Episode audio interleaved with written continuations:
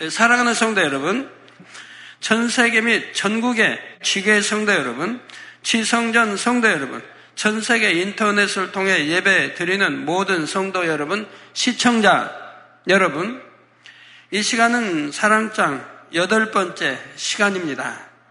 지난 시간부터는 영적인 사랑이란 과연 어떤 것인지 사랑의 개념에 대해 말씀드리고 있습니다. 바로 지난 시간에는 사랑의 개념 중 오래 참음에 대해 말씀드렸죠. 영적인 사랑은 오래 참는 것인데 이 오래 참음은 성령의 아홉 가지 열매의 오래 참음보다 좁은 의미의 개념으로 개인적인 오래 참음이라 했습니다. 즉 하나님의 말씀에 순종하여 사랑하고자 할때 만나게 되는 여러 가지 시련들과 나 자신에 대해 오래 참는 것을 의미한다 했지요. 그리고 영적인 의미의 오래 참음은 미움, 서운함 등의 감정을 마음에 쌓아둔 채 눌러 참는 것이 아니라 이런 감정이 생기게 하는 근본 악들을 빼내 버리고 자비와 사랑으로 승화시켜 나가는 것이라 했고요. 오늘은 영적인 사랑의 개념 중 온유함에 대해 증거합니다. 아마 만민의 성도님들이라면 여러 가지 진리의 마음들 중 특히 이 온유함을 너무나 사모하실 것입니다. 아버지 하나님께서 온유한 자녀를 얼마나 기뻐하시며 사랑하시는지 온유한 자녀에게 얼마나 많은 축복을 주시는지 잘 아시기 때문이지요. 특히 사명을 맡은 일꾼이라면 많은 영혼들을 품어 더 좋은 천국으로 이끌기 위해서라도 이 온유함을 더 사모하실 것입니다. 사랑 자체이신 아버지 하나님은 온유하십니다. 따라서 여러분이 온유해지는 만큼 아버지 하나님을 닮아 더 좋은 천국에 이르게 되지요. 오늘 이 시간 온유함에 대해 말씀드릴 때 온유함이란 과연 어떤 것인지 확실히 잘 정립하시기를 바랍니다. 그리고 어떻게 하면 온유함을 이룰 수 있는지 깨달으셔서 신속히 온유한 마음을 소유하시기 바랍니다. 그래서 많은 영혼들이 여러분의 품 안에서 쉼을 얻고 구원에 이르며 더 아름다운 천국의 이름으로 천국에서 더 아름다운 처소와 상급을 받게 되시기를 주님의 이름으로 축원합니다. 사랑하는 성도 여러분, 오늘 본문 말씀에 사랑은 온유하다 말씀합니다. 사랑은 온유하며 예, 여러분이 참 영적인 사랑이 있다면 자연히 온유해지는 거예요. 온유해진 사람은 영적인 사랑을 내가 가지고 있다는 거죠. 영적인 사랑이 있다는 의미죠. 뜻이죠. 다시 말해 온유한 사람에게는 그만큼 영적인 사랑이 많다는 것이죠. 온전히 온유하다면 뭐 온전한 영적인 사랑이 있는 사람이고요. 그렇다면 온유한 마음은 과연 어떤 마음일까요? 온유함이란 모든 사람을 포용할 수 있는 마음, 모든 사람을 두루두루 포용합니다. 그러니까 걸림이 되잖아요. 아, 걸려도 상대만 걸리지 나까지 걸리는 게 아니에요. 상대가 걸려놓으면 상대가 악함으로 걸려 스스로 걸리는 경우는 있죠. 우리 주님이 온유하셔도 아, 우리 주님을 보고 걸리는 사람도 있지 않습니까? 왜? 악하고 시기하고 질투하고 미워서 말이에요. 선이 싫으니까 빛이 싫으니까 싫어하는 사람 이런 사람들 빼고 모든 사람을 포용할 수 있는 그러한 자를 할지라도 배신한 자 할지라도 마음으로는 전부 포용할 수 있는 그런 마음이라 이 말입니다. 그 사람, 모든 사람을 포용할 수 있는 마음, 많은 사람이 깃들여 쉴 수 있는 마음입니다. 그러니까 온유한 마음을 가진 사람은 모든 사람과 두루 화평함을 이룰 수 있죠. 모든 사람과 거룩함과 화평함을 쫓지 않으면 결탄코 줄을 뵙지 못합니다. 결단코 뵙지 못해요. 그러니까 온유히 하나님 만나고 주님 만나고 체험하고 기도한 게 응답 척척 되어질 거 아니겠습니까? 하나님 주님을 만나야 응답이 되죠. 우리 하나님을 만나야 응답이 되지 않겠습니까? 하나님이 외면하시는데 어떻게 응답이 와요? 네, 그래서 이렇게 모두를 포용할 수 있는 마음이기 때문에 많은 사람이 깃들여 실수가 있는 겁니다. 사전에 보면 온유를 성격이 부드럽고 유순함, 온화함, 따뜻하고 부드러운 느낌이 듬이라고 정의합니다. 소음을 떠올려 보면 온유한 마음이 어떤 마음인지 좀 더 쉽게 이해할 수가 있습니다. 소음은 아무리 단단한 물체가 부딪혀 와도 소리가 나지 않습니다. 소음에다가 아무리 쇳덩이 던져도 소리가 안 나요. 돌멩이 던져봐야 소리 나고 쇳덩이 던지면 더 소리 그냥 쨍하고 나고 어디 여기다 던져도 소리 다 어디 나는데 소음에다는 던져도 부딪혀도 소리가 하나도 안 나요. 부딪혀 오는 것들을 포근하게 감싸 안기 때문에 튕겨 나가지도 않죠.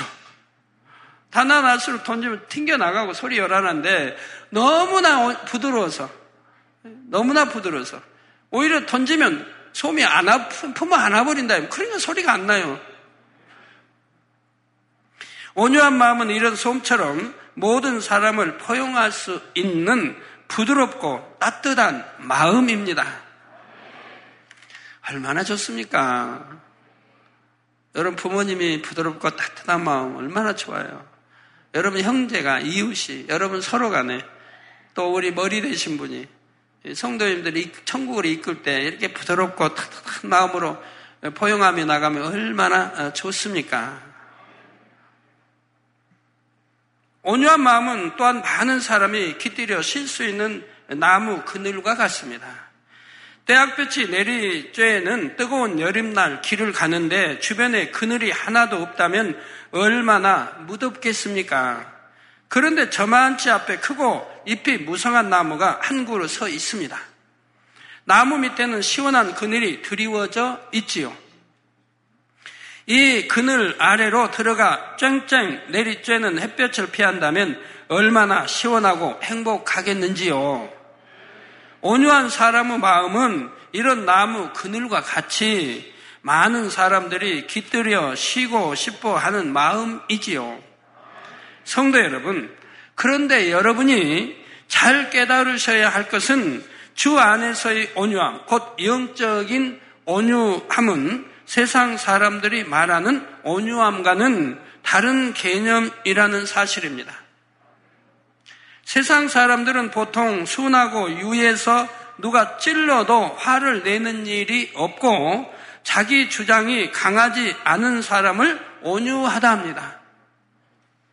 그런데 진리 안에서는 아무리 순하고 착해도 그것이 하나님께서 인정하시는 착함이 아니라면 진정 온유하다 할 수가 없지요. 세상에서 순하고 착하다는 사람들 중에는 본래 성품이 소극적이거나 유약해서 남들에게 잘 순종하는 경우가 있습니다. 상대가 자신을 찌를 때 마음에선 부글부글 하는데 억지로 눌러 참는 경우도 있고요. 아니면 남, 남들이 찌르는데 내가 힘이 약해서, 힘이 약해서 뭐 대들지도 못하고 대들 수도 없고, 대들었다면 얻어맞겠고, 아, 그래서 그냥 아예 대들 생각 자체도 않고 그냥 죽은 듯, 나 때리시오, 나 맞겠습니다. 그런 온유함도 있어요. 그런 거를 세상에서는 온유하다 하지만 하나님께서는 온유하다 하지 않습니다. 지능이 조금 부족한 사람들 중에도 보면 누가 무슨 말을 해도 욕을 해도 늘 웃기만 하는 사람들도 있습니다. 이런 사람을 온유하다고 할 수는 없지요. 뭐 세상에서는 아니 저 사람은 바보야 하는 사람을 또 온유하다고 평하는 사람도 있어요. 이것도 아닌 것이고 바보같이 그래도 그것도 그걸 온유하다고 하는 것도 아니고요. 이런 경우는 마음에 악이 없고 사랑이 가득해서 악한 자를 참아주고 품어주는 것은 아니기 때문입니다. 그래서 영적인 온유함은 성품이 유약해서 또는 부족해서 온유한 것이 아니라 마음에 악이 없고 영적인 사랑이 맺혀 있음으로 인해 어떤 악한 자라도 대적하지 않고 참아주는 것이지요. 또한 지혜롭기 때문에 참는 것이고요. 그리고 온유함이란 무조건 이해하고 용서하며 부드럽기만 한 것이라고 오해해서는 안 됩니다. 온유하다니까 무조건 다 이해하라는 게 아니에요. 무조건 다 용서하라는 게 아니고요. 우리 주님도 용서할 자 용서하고 용서치 못할 자는 용서하지 못했지요. 온유에 그래서 영적인 온유함은 육적인 온유, 육적인 온유한 사람이 이 독사의 자식들아 화 있을진저 그런 말 쓰겠습니까? 육적인 온유한 사람이 감히 못하지요. 사람들 향한 이 독사의 자식들아 화 있을진저 하시겠느냐 이 말입니다. 할 수 있느냐 이 말입니다. 나 우리 주님은 온유함이 누구보다 최고로 승한 분이지만 이 독사의 자식들아 화 있을지 하시지 않아요. 이 외식하는 자들아 그것도 권세 있는 자들 앞에 이 외식하는 자들아 화 있을진저 말씀하시지 않습니까? 그렇게 온유하신 분이. 그래서 무조건 이해한다고 무조건 용서한다고 해서 온유한 게 아니라 이 말. 용서해서는 아니 될 거는 용서해서는 아니 된다 이 말. 용서하면 오히려 잘못되니까 용서하지 않아서라도 징계해서라도 매를 때려서라도 바로 잡아서 바른 길로 인도해야 하는 것이라 이 말입니다. 그래서 온유함이란 무조건 이해하고 용서하며 부드럽기만 한 것이라고 오해해서는 아니 됩니다. 영적인 온유함은 육적으로 사람을 품는 것이 아니라 영적으로 품는 것이기 때문에 때때로 사람을 반듯하게 다스리고 이끌 수 있는 위험도 함께 갖추고 있어야 하기 때문이지요. 그러기 때문에 진정 온유한 사람은 선할 뿐 아니라 지혜롭고 똑똑하여 본이 됩니다. 이처럼 영적인 온유함은 단순히 온화하고 부드러운 것만을 뜻하지 않고 좀 더 포괄적인 의미를 가진다는 사실입니다. 사랑하는 성도 여러분, 영적인 온유함을 좀 더 구체적으로 설명해 보면 영적인 온유함은 내면의 온유함과 함께 외적으로도 덕을 갖춘 상태를 말합니다. 내면도 온유하고 악이 모양 악은 모양이라도 없으니까 온유할 수밖에 없죠. 그래서 온유함과 외적으로도 덕을 갖춘 상태를 말한다 이 말입니다. 덕만 있는 게 아니에요. 온유와 덕을 겸비했다 이 말이에요. 영적인 온유함. 이것이 무슨 말일까요? 악이 없고 선해서 마음이 온유하더라도 내면의 온유함만 있으면 그 온유함이 남을 품고 다스리는 데까지 미치지는 못합니다. 따라서 이 내면의 온유함과 함께 외면의 덕을 겸비해야만이 그 온유함이 더 온전해지며 더 큰 능력을 발휘하게 되는 것이지요. 온유한 마음에 이 덕을 함께 갖춘 사람은 많은 사람의 마음을 얻음으로 큰 일들을 이룰 수가 있습니다.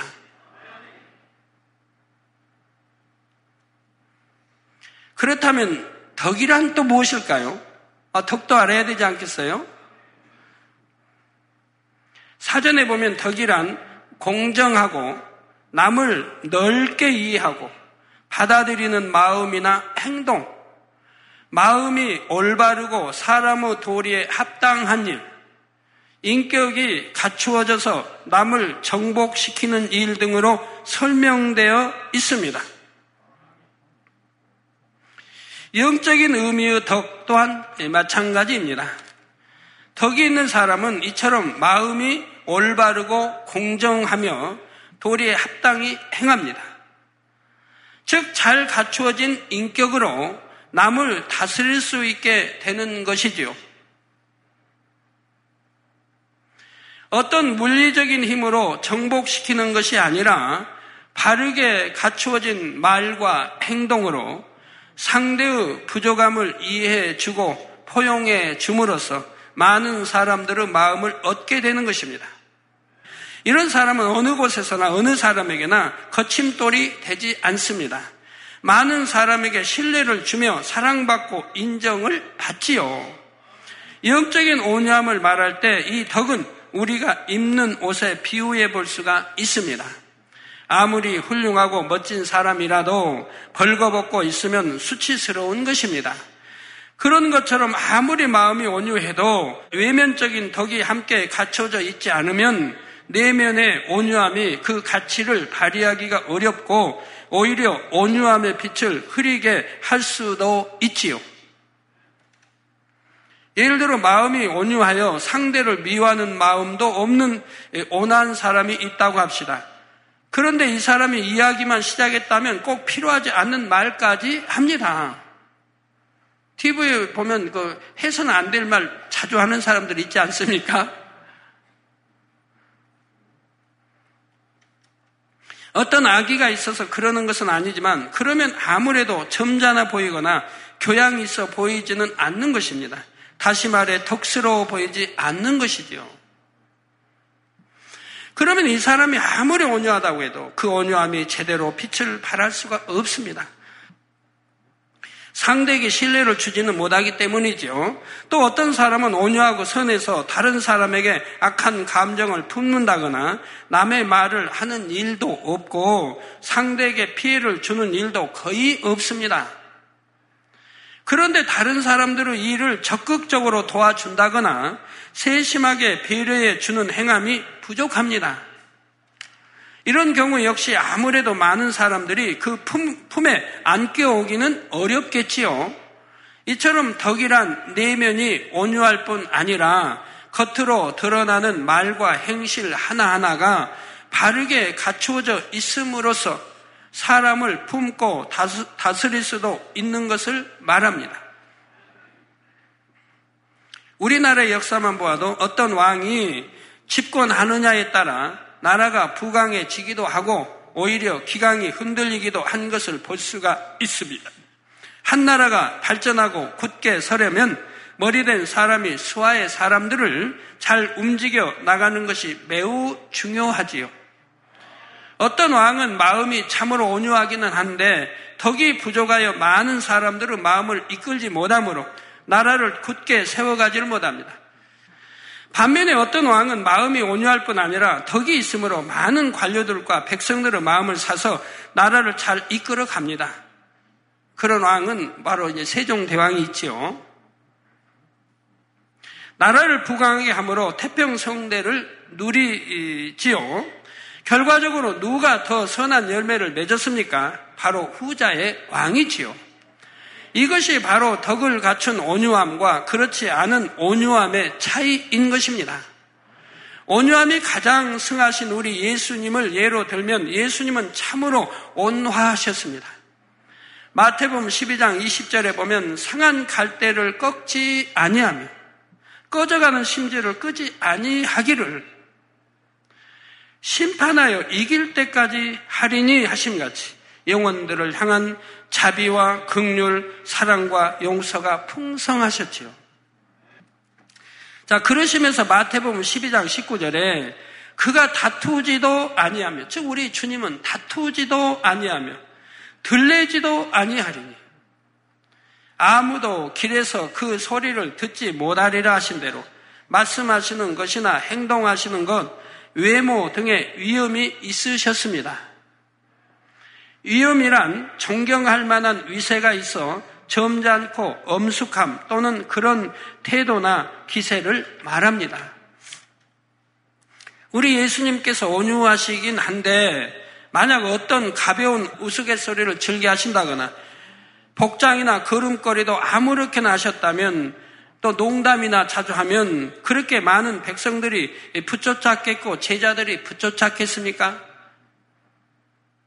제자들이 물 주님께 의문이 나서 묻고자 해도 또 영적인 말씀에 이해가 안 돼서 묻고자 해도 감히 묻지를 제자들이 못했어요. 그렇게 우리 주님이 이음이 있으셨다 이 말입니다.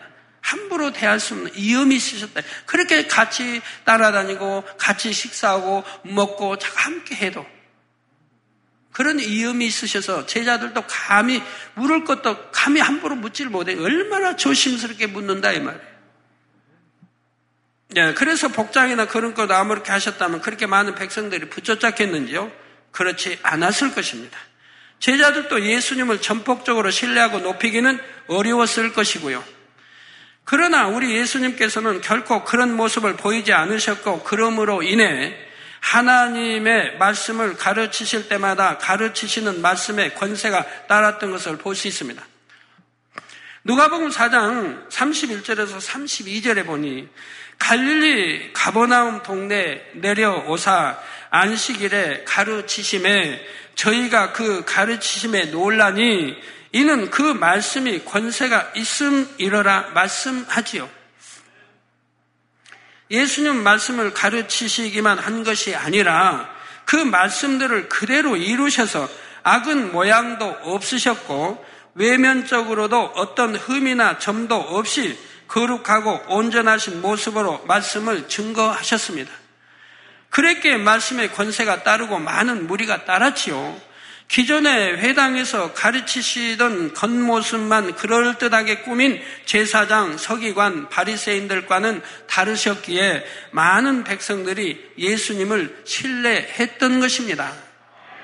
그리고 예수님께서는 때때로 매우 위험 있게 죄에 대해 깨우쳐 주기도 하셨어요. 우리 주님이 죄에 대해서는 용납 안 했습니다. 엄히 경계하고 엄히 가르치셨습니다. 죄는 용납하지 않았다 이 말이에요. 예를 들어 요한복음 2장 14절 15절에 보면 성전 안에서 소와 양과 비둘기 파는 사람들 저 가증스러운 짐승도 아니고 하나님께 제사 드릴 소와 양과 비둘기 파는 사람들과 돈 바꾸는 사람들을 앉은 것을 보시고 녹군으로 채찍을 만드사 양이나 소를 다 성전에서 내어 쫓으시고 즉 성계나 성전은 이런 건물 이 성전을 말하는 거 아니에요. 그 당시는 성전 안에 들어갈 수가 없어요.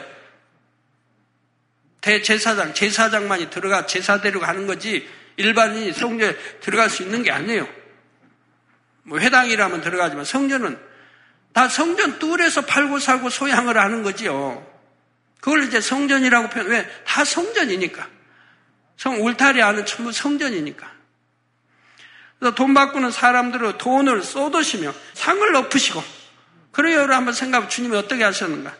녹군으로 채찍 만들어가지고 양소 다 성전 내어 쫓고 돈 바꾸는 사람들 돈을 그냥 쏟아버리고, 다 엎어 그냥 쏟아버리고, 그걸 그냥 상을 그냥 엎어버리시고, 그러면 유기 사람들이 볼 때, 주님도 예수님도 혈기가 대단하시다. 유괴 사람은 그렇게 표현해요. 영적인 뜻을 모르니까 우리 주님이 왜 저렇게 하실 수밖에 없다는 것을 이해를 못하는 거예요. 그러고는 그냥 혈기 많이 혈기 내신다고 하죠. 주님도 혈기 내신다. 주님도 막 성, 성격에 내시니까 무섭다. 아니지 않습니까? 영적인 걸 안다면 아니지 않습니까? 돈 바꾸는 사람들 돈을 쏟으시며 상을 엎으시고 한 대로 엄히 책망하신 일이 나옵니다. 하나님의 거룩한 성전에서 매매하는 일을 결코 용납하지 않으셨던 것이지요. 마태복음 16장에는 예수님께서 앞으로 십자가의 고난을 받게 될 것을 말씀하시자 주여 그리 마옵소서 이 일이 결코 주에게 미치지 아니하리라 하는 베드로를 향해 사단아 내대로 물러가라. 너는 나를 넘어지게 하는 자로다. 내가 하나님의 일을 생각하지 않냐고 도리어 사람의 일을 생각하는도다 하시며 엄히 책망하신 적도 있었습니다. 아, 베드로 육으로 보면 얼마나 자기 스승을 사랑해서 지금 하는 말입니까? 그렇지만 우리 주님은 그 육이기 때문에 받아들이지 않아요. 여기라면 그리 못한다 이 말. 그러니까 오히려 베드로를 향하여 사단이라고 한다면 사단아 내 뒤로 물러가라. 그럼 베드로를 꼭 사단이라는 게 베드로를 지금 사주하는 생각을 통해 사주하는 그 사단에게 지금 말하는 거예요. 그 베드로를 향하여 사단아 내 뒤로 물러가라. 너는 나를 넘어지게 하는 자로다. 내가 하나님의 일을 생각지 않냐고 도리어 사람의 일을 생각하는도다 하시며 엄히 책망하신 적도 있었습니다. 이를 보고 혹여 온유하신 예수님께서도 혈기가 있나 하고 잘못 생각해서는 안 되지요. 하나님의 뜻에 입에 대는 비진리나 불의에 대해서는 결코 타협함이 없으셨던 예수님께서는 영혼들에게 하나님의 뜻이 무엇인지를 분명히 깨우쳐 주시기 위해 이처럼 행하셨던 것입니다. 우리 예수님은 미움이나 감정 등의 악은 모양도 없으신 온전하고 거룩하신 분이십니다. 그 마음에는 오직 사랑과 극률과 선이 가득하시지요. 그 사랑을 어떻게 알 수 있습니까? 로마서 5장 8절에 우리가 아직 죄인 되었을 때에 그리스도께서 우리를 위하여 죽으심으로 하나님께서 우리에게 대한 자기의 사랑, 즉 하나님이 우리를 얼만큼 사랑하신다는 그 사랑을 확증하셨다. 즉 독생자 아들까지 화목제물로 지금 십자가 내어 줬으니 하나님이 저나 여러분을 얼만큼 사랑한다 하는 것을 증거로 지금 보여줬다 내가 너희를 이렇게 사랑한다. 그래서 하나님은 사랑이시라고 하는 거예요. 우리 죄를 우리 허물을 자기 독생자 하나밖에 없는 그 사랑스러운 아들에게 지웠다 이 말입니다. 그래서 그 엄한 고난을 받고 그 십자가 처형을 받고 다 하게 했다 이 말. 이런 사랑이 얼마나 크고 큽니까? 이런 것을 가리켜 두려도 나는 하나님의 사랑을 모르겠다는 사람들이 있어요. 나 때문에 그런 건데. 나 하나나 나의 뜻, 뭐내 때문에 다른 사람. 아, 나 때문에니까 내가 믿고 하면 죄 사함받고 구원받는 거 아니에요? 내 죄가 사함받는 거 아니에요? 그게 나 때문이죠. 여러분 모두 각자 나 때문인 거지요. 이렇게 하나님은 우리에게 크신 사랑을 줬는데도 나는 하나님을 왜 사랑이라는지 모르겠다. 왜 하나님을 첫째로 사랑하라고 하는지 모르겠다. 이런 분들이 가끔 있다 이 말이에요. 그러면 초신자라면 이해가 돼요. 십자가 도 한 번도 읽지 않았다면 설교 테이프 한 번 안 들었다면 그러면 제가 물어볼 때죠. 신앙생 얼마나 했습니까? 1년이 넘었다고 그래요. 교회에 온 지. 그런데도 하나님 사랑을 모른다니 말이 됩니까? 하나님이 이렇게 자기의 사랑, 우리가 얼마나 하나님이 우리를 사랑하신지를 자기 독생자 아들을 통해서 보여주셨다 이 말입니다. 이렇게 생명을 버리신 행함으로 확실히 알 수 있고 믿을 수 있게 해주셨던 것입니다. 예수님께서는 이처럼 내면의 사랑과 극률이 풍성하시면서도 결코 불의와 타협하지 않으시고 온전히 행하심으로 영혼들을 품고 다스리시는 외면의 덕을 함께 갖고 계셨다는 사실입니다. 그래서 많은 영혼들에게 하나님의 역사를 보이시고 천국 복음을 전하심으로 많은 영혼들을 구원의 길로 인도하실 수가 있었지요. 성도 여러분, 여기서 잠시 사랑과 공의의 관계에 대해 살펴보도록 하겠습니다. 이 사랑과 공의의 관계를 이해하면 영적인 온유함을 이해하는데 도움이 될 수가 있지요. 많은 사람들이 사랑을 생각할 때 오직 용서하고 이해하고 허물을 덮어주는 것, 따뜻하고 부드러운 것이라 생각합니다. 그런데 진정한 사랑은 고린도 전서 13장 6절 전반절에 사랑은 불의를 기뻐하지 아니하 불의를 기뻐하지 아니한다. 불의를 보고도 용서하고 이해하고 뭐다 이렇게 하라는 게 아니지 않습니까? 불의를 기뻐하지 아니하며 하신 대로 불의를 용납하지 않는 것입니다. 사랑은요. 그러기 때문에 사랑 자체이신 아버지 하나님께서도 한없는 자비와 긍휼을 베푸실 때가 있는가 하면 죄악을 엄히 심판하실 때가 있지요. 하나님도요. 민수기 14장 18절에 여호와는 노하기를 더디하고 인자가 많아 죄악과 과실을 사하나 형벌받을 자는 결단코 사하지 않요. 즉 형벌받을 자는 결단코 사하지 않요. 이게 그렇게 사랑이 많으시지만 공의가 있기 때문에 형벌받을 자는 형벌을 준다 이 말입니다.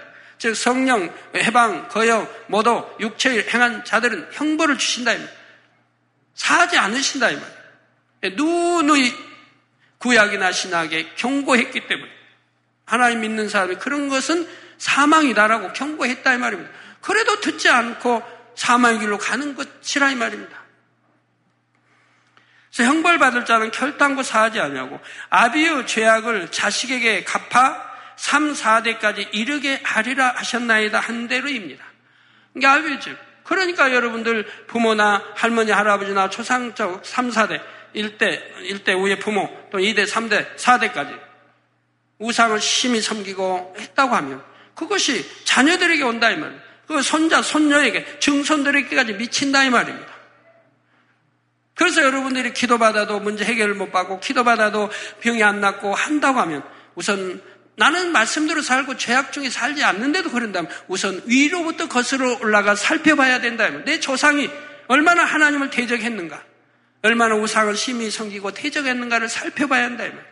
그럼 반드시 답이 나온다. 이 말. 그럼 그런 것부터 풀어야 된다. 이 말. 왜 지금 내가 말씀대로 살고 기도하고 하는 대로 온전하 주일과 온전 11조 하는데도 그런 재앙이나 그런 여러 가지 어려움을 당한다면 바로 조상으로 거슬러가 살펴보면 반드시 3, 4대 이를 일이 있다 이 말입니다. 그럼 이걸 풀면 된다 이 말이에요.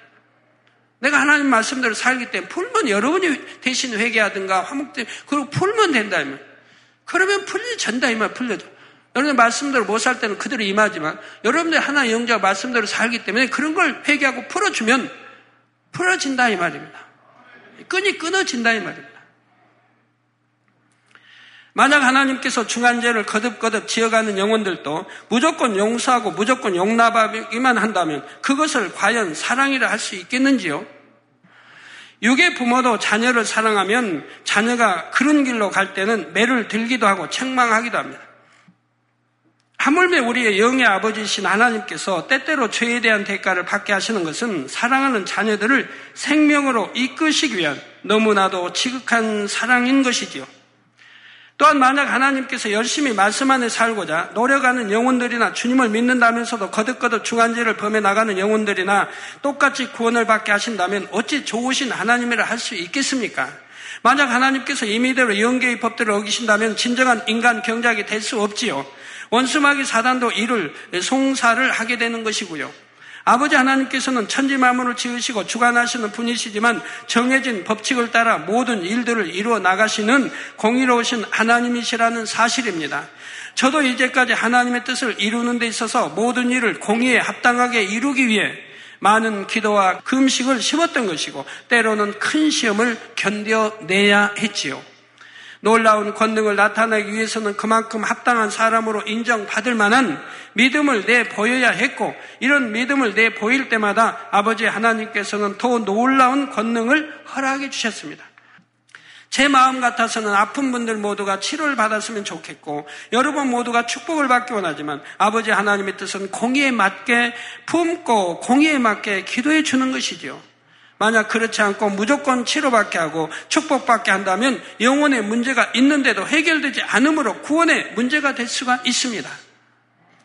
또한 아버지 하나님과 여러분의 관계에 있어서도 각자가 하나님을 간절히 구하고 믿음의 행함을 보임으로 하나님의 사랑을 체험하는 것과 타인의 능력만으로 체험하는 것은 확연히 다르지요. 이처럼 공의는 사람을 사랑을 온전하게 하는 것이므로 사랑과 공의는 상호 보완의 관계인 것입니다. 사랑의 한 개념인 온유함도 마찬가지입니다.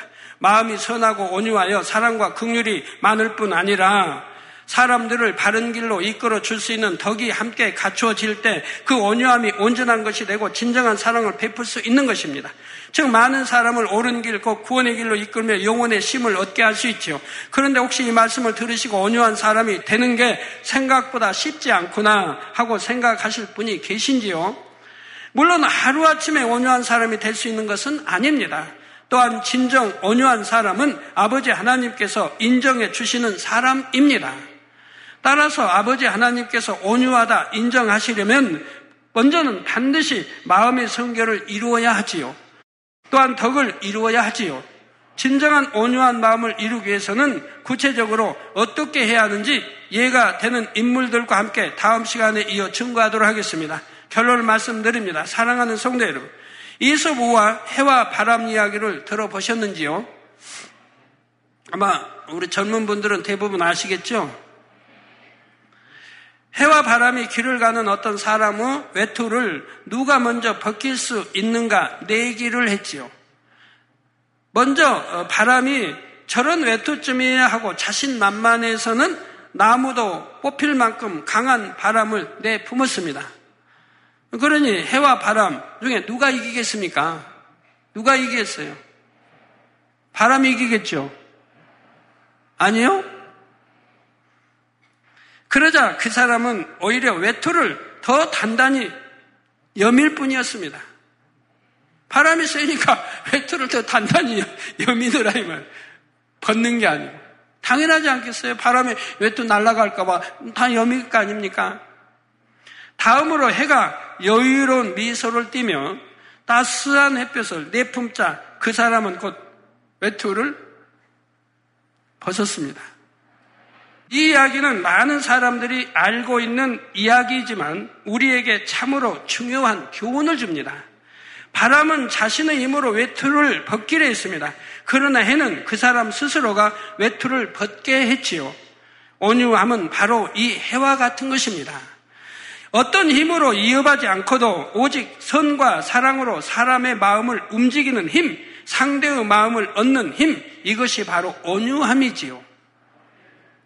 이 온유함을 소유하게 되면 이 세상의 부나 명예, 권세와 비교할 수 없는 큰 힘을 가지게 되는 것입니다.